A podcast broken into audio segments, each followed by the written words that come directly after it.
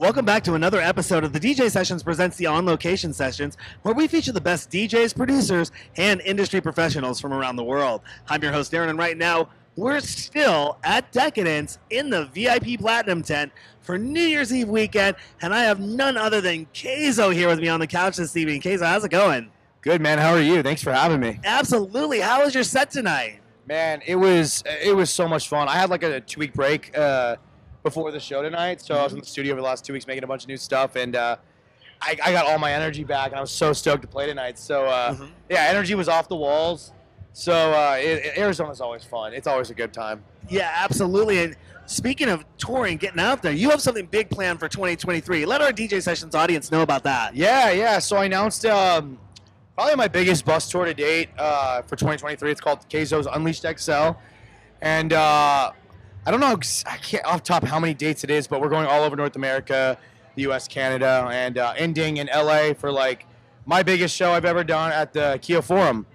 So uh, yeah, it's gonna be a huge, huge production. We're bringing in. Um, long story short, it's a, a combination of rock and electronics. So I'm bringing drummers, guitar players, um, and a huge stage production. So it's to be a the best of both worlds on this tour, and uh, I'm so excited to kick it off here soon. Is that something you have you experimented and done something like that in the past, or is this a first time live music Yeah, so like we um, collaboration? we uh we we we we we we started kind of marinating on the idea in like 2019. We did um my second album was titled Unleashed, and so we we love the name and we wanted to. Uh, my music is very rock and electronic focused, and um, people now know that. So the goal was to bring a visual live aesthetic to that kind of understanding, and so.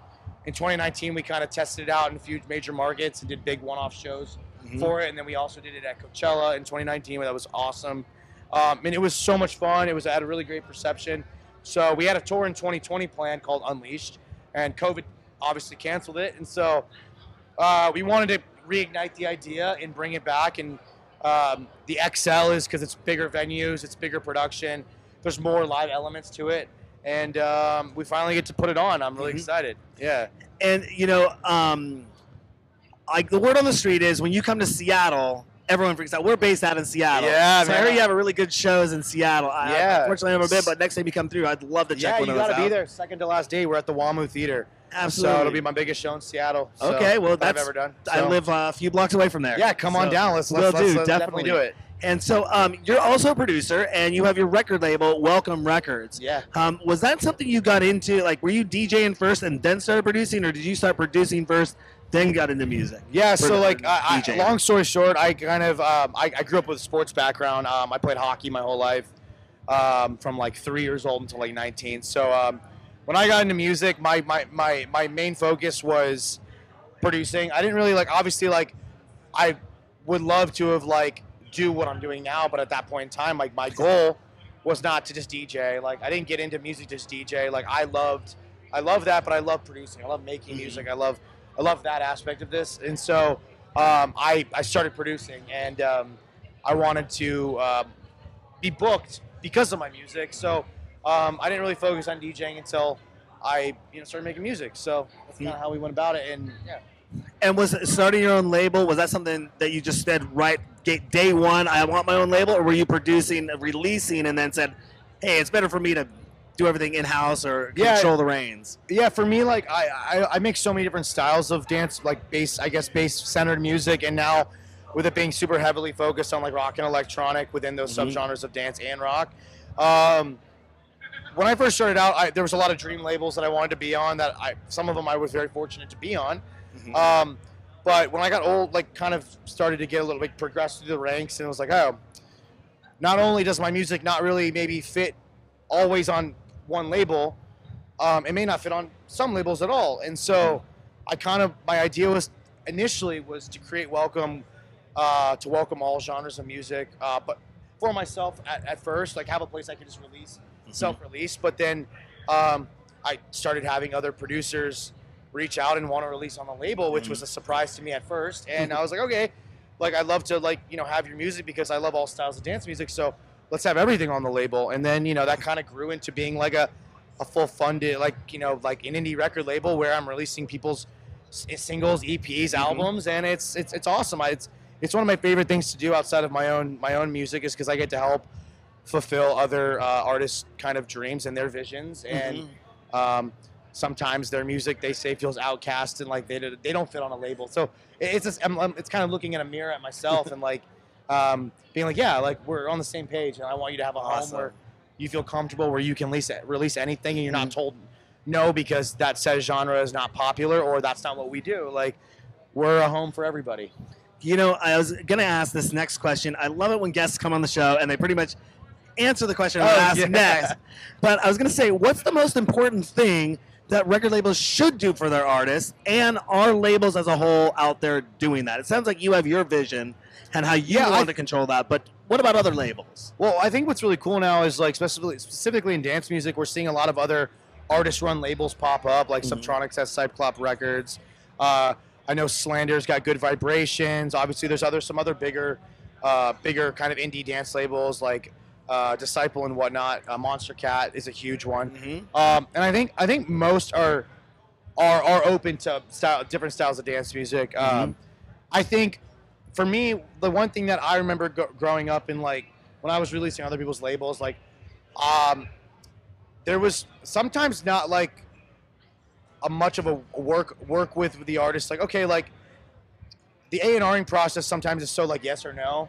Um, and for me, like when I A and R people's music, I don't like to just blanket A like yes or no it. Sometimes like I like to like if there's things I like in the music, like I like to get with the artist and like Mhm. give real in-depth feedback because like I- there's like just like my music when I'm making music like the first rendition of a song is maybe not there but like the more you work on it the more you massage it the Mhm. more you give it love and the more you spend on it like it can end up being an incredible song and Yeah. so I, I try to give that that type of uh, feedback and to the artists that release on welcome Mm-hmm. because I know like if it's not there it can be there and I don't want to just throw something away uh, without knowing its full potential so I think like Mhm. and I'm sure other labels are doing it, and I don't want to speak like speak without knowing, but I think like for myself, like what I like to do is like really give artists not just like a one and done, like oh no, Mhm. next. Like I like to like really give them a chance to like work on that music and and, and give us multiple opportunities to listen and A and R it. Absolutely. And when you're in the studio producing your own tracks, are pets allowed in the studio? Oh, yeah, yeah. I- I'm a big tell us about, guy. Tell us about your Yeah, I got um, me and my girlfriend. We have a house, and um, I just got finished building a studio, Mhm. which I'm really stoked on. And um, I have an English bulldog named Beef, and he's a big studio dog, like a big studio dog. Like he is. Uh, what's so funny now is because my studio's not in the house. Mhm. Um, every morning now, he runs to the front door, all excited, and he runs out to for me to go unlock the studio for him, so he can run in the studio. I got toys, bones, you know, nice. everything in there for him, and he just loves, loves laying in the studio, chewing on a bone, hanging out with me all day. And it's it's honestly one of the coolest, most like therapeutic things to have your animal in Mhm. there with you because days can be long. You can pull your hair out, your eyes are strained, but yeah. every once in a while, your dog comes up to you to play, and you're like, oh, Yeah. awesome, and he takes me away from it for a minute where I can take a break. He's he's he, it's so cool having an animal because they force you to take breaks. You got to take him out to go pee, walk him, feed him, Yeah. whatever, play with him, and so I get to finally take those needed breaks from because sometimes before I had a dog, I would force myself to work through those um, strenuous times, and, and sometimes that's great. You break through the wall, but sometimes you like you need to take a step back and go do something else. Go take a walk. And Absolutely. So having an animal forced me to do that. So it's uh, great. again, one of those times where you're almost answering my next question. Oh, I'm going to ask you is, it's you know, almost like I know what you're yeah, asking. what I'm asking. You don't see any of these beforehand, I don't, but I don't. pro- producing m- music is it spends a- you spend a lot of time behind the computer. Yeah. sitting down. You know, countless hours behind the computer, sitting down. What do you do in your free time to stay fit? Yeah. So uh, me and my girlfriend go to a trainer like a couple times Yeah. a week, uh, which is really great. Um, like I said, I grew up playing hockey my whole life, Mhm. and so I'm big on like strength and conditioning and like working out in a athletic way more than just like going to the gym lifting weights. So like that's that's a huge part of like what I like to do, and um, it's really cool that me and my girlfriend can do that together now, which is awesome. But other than that, um, obviously having animals is a full time thing, and like they keep us active, which is awesome. So yeah, there's multiple ways, and I try to like you know find time to go do athletic things outside of um, just working out and just staying up, you know, on fun things. So yeah, it's it's an ever flowing kind of change in uh, Mhm. a routine right now. is there something you'd like to say to new and upcoming producers to watch out for when it comes to making their career successful? What would that one piece of advice be? Man, it's actually like so cliche, but I, I'll say this because it was so it was said to me. I remember when I was first starting out in 2012. I just moved to LA. I was living in a one-bedroom apartment with three other dudes. I was living in the living room on the floor, and I had to go to a Guitar Center to get a MIDI keyboard off of Sunset. And um, I go into Guitar Center with my two other roommates, and we walk in there and we see Steve Angello in there, which was wild at that time. Swedish House Mafia, still obviously massive, but at that time was like, you know, a lot of their like Greyhound and all that stuff was coming out. I was like, oh my god. So I, we see him and like we kind of fanboy out, but like we we, we kind of asked that exact question to him because he's just this larger than life rock star to us at that point. point, and he gave us the most like cliche thing: break the rules. He said, "Break the rules. There are no rules. Break the rules." Yeah. And like, yeah, it sounds so easy on paper, but like once you like get into like produ- producing music, especially as an up and coming artist, like the more you realize that like what rules there are that you think there are that have been fed to you, there are no rules. There are literally no rules. And I think you're seeing that more with like artists now. Like there's so many more risks being taken with different artists, and artists Mhm. are bouncing around genres way more than when I first started. When I Mhm. ten years ago, it was way more like you make this genre of music, and that's what you make, and you you know you don't really step outside of it as much.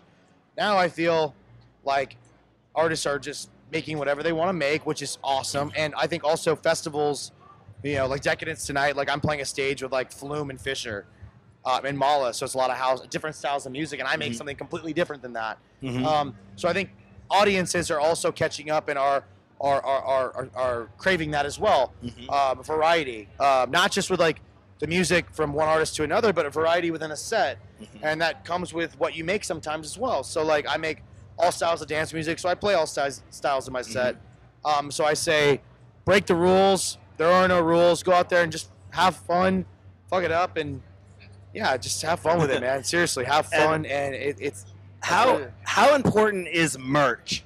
merch. Yeah, how important is merch? I mean, it's important. It's fun. I, I love, I love, you know, shopping for clothes. Like, not design. I, I had a little designer phase. I love that. It was cool. But I like going to like thrifting and finding old, kind of fun, cool clothes. Like Mm. this jacket I found at a thrift shop. Um, but I love making merch. It's really it was something. It's another creative outlet for me to kind of get my creativity out on paper outside of just writing music. So. Mhm.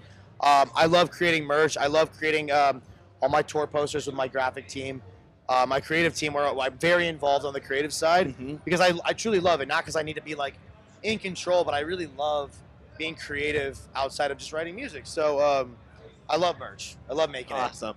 If there's anything you could say to our DJ Sessions fans that you want to let them know about, what would that be?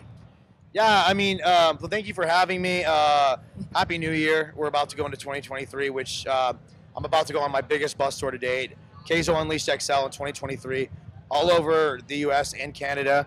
Um, so hopefully I'll see you guys there. You can get tickets at uh, kayzomusic.com, and uh, you can find all of the updates for the tour on my social media at Kayzo Music on Twitter and Instagram, and all that fun stuff. And so hopefully I'll see you guys at a show uh, Seattle for you guys uh, at WAMU Theater, and I think April I think is when it is. So we'll be in touch. We'll go. We'll go to Awesome. that. Uh, have you out for it, and yeah, hopefully I'll see you guys at a, a date on tour. We'll have to get you in our mobile studio when you're up there. We'll tell I you all about it. that later. I love it. K A Y Z O, Yep, correct? Kayzo Music Kayzo Music. at Kayzo Music for social Awesome. media, and that's where you get all my updates. Well, thank you so much for coming on the DJ Sessions. Have some fun out there and have a happy new year as yeah, well. man. Likewise. Happy New Year. Thanks for having me.